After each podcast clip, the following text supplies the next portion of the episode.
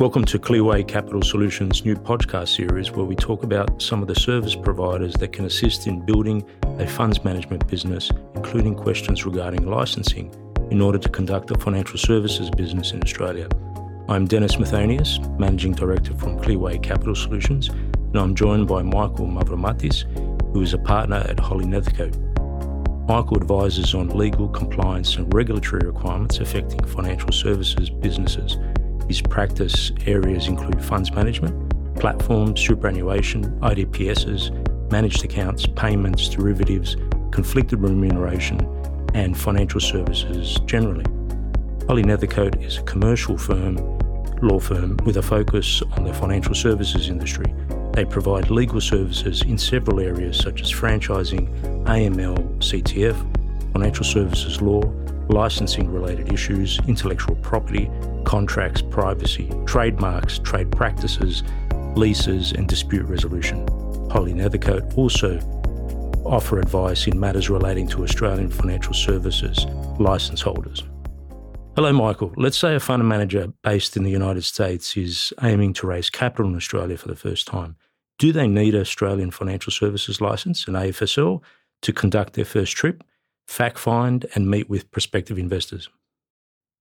Uh, firstly, Dennis, thanks very much for having me along today.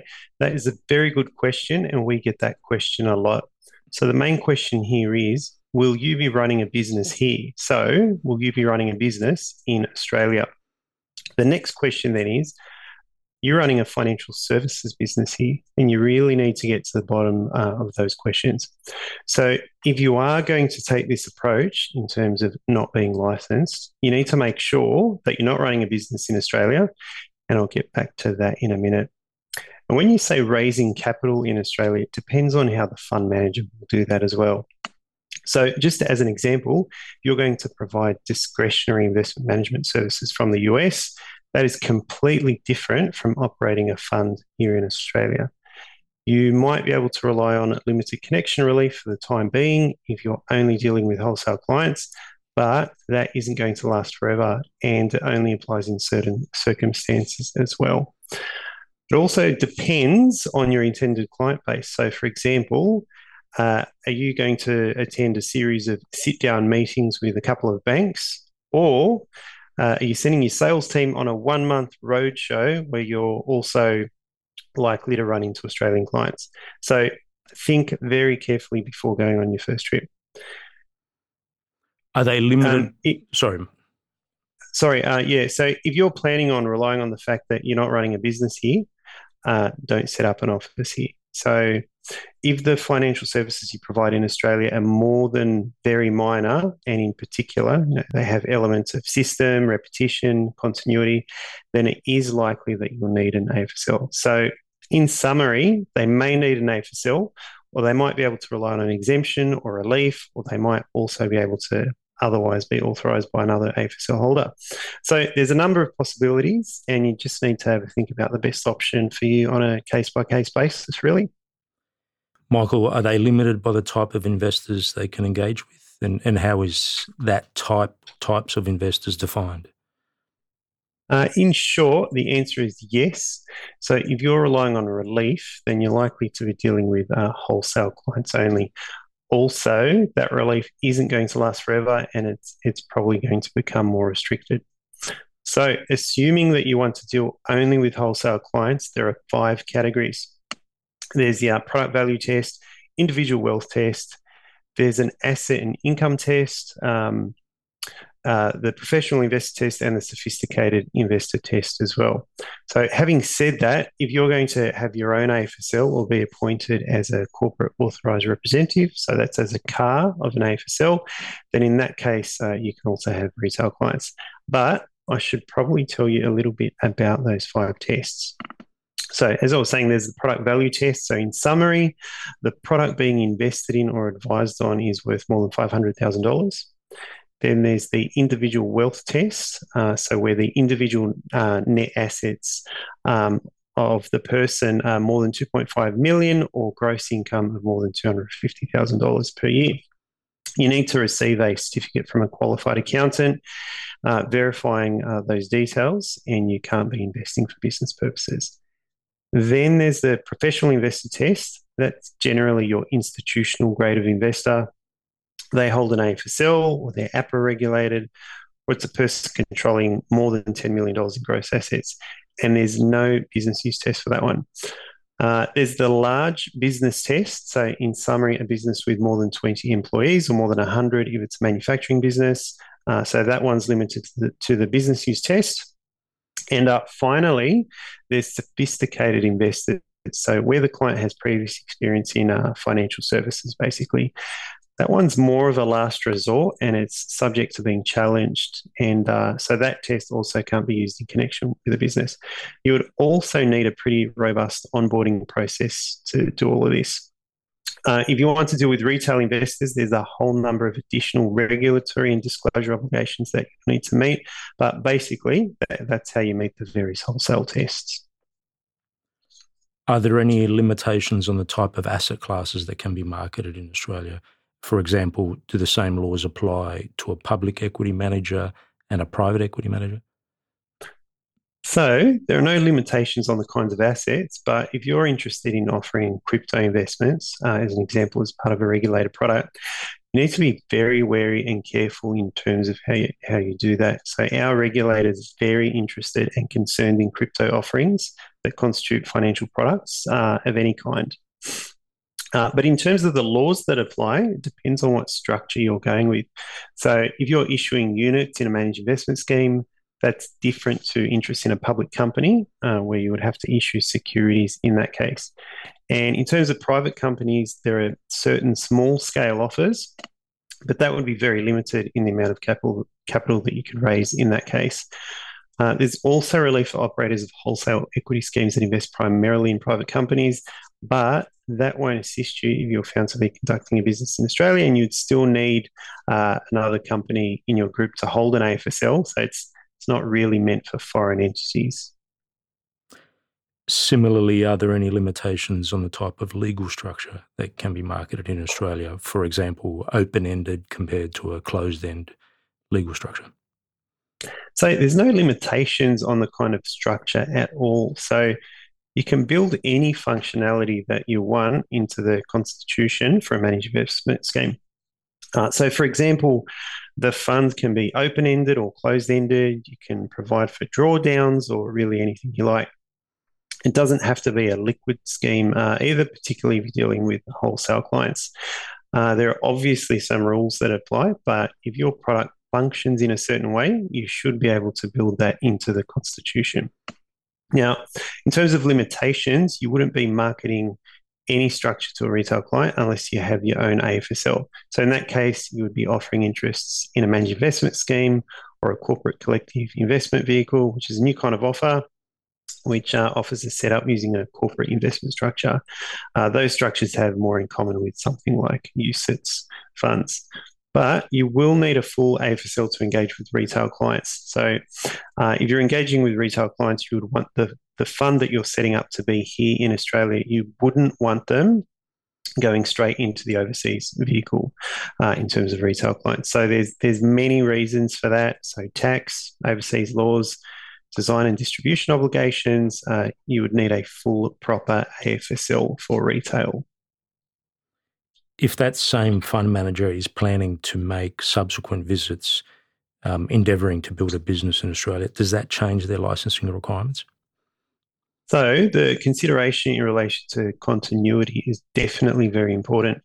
Uh, as I was saying earlier, if you're a fund manager who's operating a business here or managing property here, that would suggest you're operating a financial services business in Australia. So sometimes it's just not that difficult to become appropriately authorized under another AFSL holder's license. And you could rely on a white labeling solution for that purpose as well. But uh, yes, to answer your question, you're planning to build a business in Australia, you'll need to become licensed or authorized in some way. Um, also, you need to look out to make sure that if you're relying on an exemption, there are a few things to look out for. So, uh, firstly, you need to keep an eye out and make sure the exemption doesn't expire. And then, secondly, you need to make sure that whatever you're doing on day one, that you don't have scope creep. So, where you incrementally become more and more involved in operating in this jurisdiction, um, without noticing, and we see that happen quite a bit. Michael, the licensing regime for so called foreign financial service providers has been fluid over the last few years. Briefly, what is the status of the latest incarnation of the regime, and are there any specific dates fund managers should be aware of? So there is limited connection relief, which I referred to earlier. That will expire and it will be replaced uh, with an instrument that focuses on institutional clients. So that's the professional investor test, largely I was referring to before. Uh, so certain relief is extended to March 2024. It is possible that that relief may be extended further again. Some of those relief instruments require that the fund manager will have already been active and relying on the instrument uh, in Australia prior to now. Um, so, whilst you might be able to rely on certain relief until March 2024, it's not really any way to run a business. Uh, there's, there's no reason why you can't apply for a foreign financial services license now or a full AFSL or just becoming a, a corporate authorized representative, a CAR, of another AFSL holder like an RE, so a responsible entity for hire or a trustee for hire. Related to the above, um, let's assume the transitional period remains in place this time. Um, broadly outline what will be required of a fund manager and how long will it take to be compliant? So there's no reason why a fund manager can't apply for a foreign financial services license at this stage through the usual process. As an estimate, uh, it would take about six to nine months to obtain um, such a license in the case of a full AFSL. In the meantime, if you're ultimately planning on working with an RE or trustee for hire, they might be able to authorize you to provide financial services in the meantime as their representative. And for some providers, then they're happy uh, for that to be an ongoing option. So, all of this is manageable uh, you might be able to switch uh, the manner in which you're meeting the regulatory requirements during the process, uh, particularly if you start out with just a few clients and uh, you're just assessing how likely it is that you would like to then provide ongoing services from Australia. So, uh, once you're a licensee, you really do need to then make sure that you comply with your ongoing legal and regulatory requirements. So, at this stage, you should probably get some professional assistance with meeting your ongoing obligations as a licensee and ensuring that you have the right policies in place.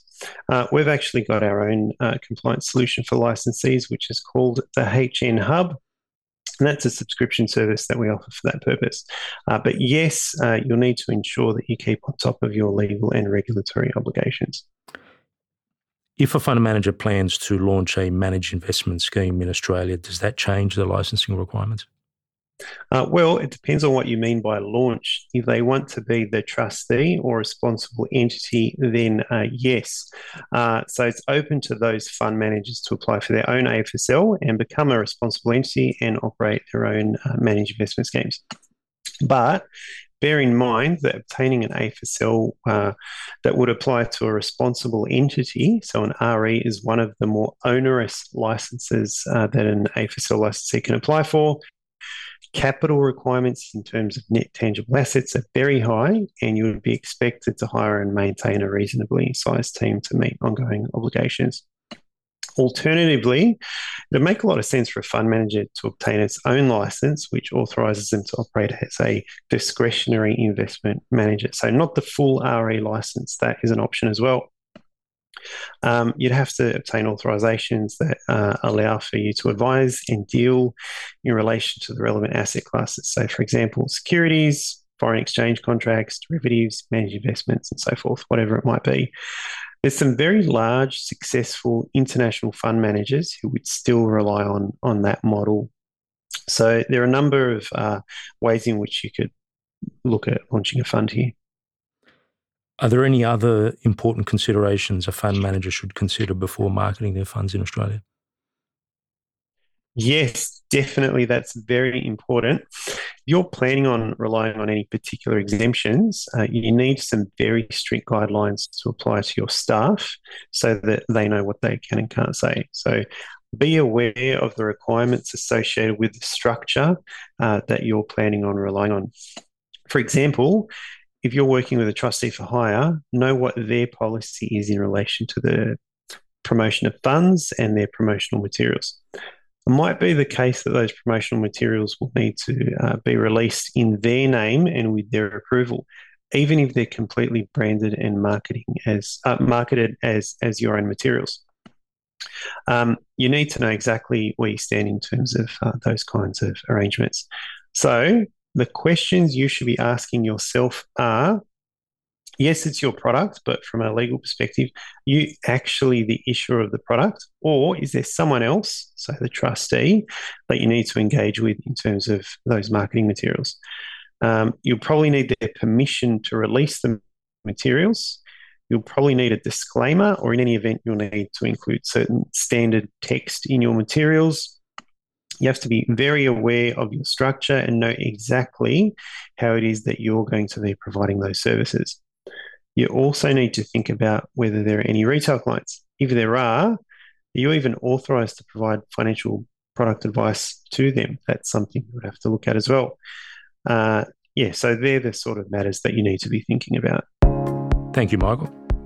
Thanks, Dennis. Thanks very much.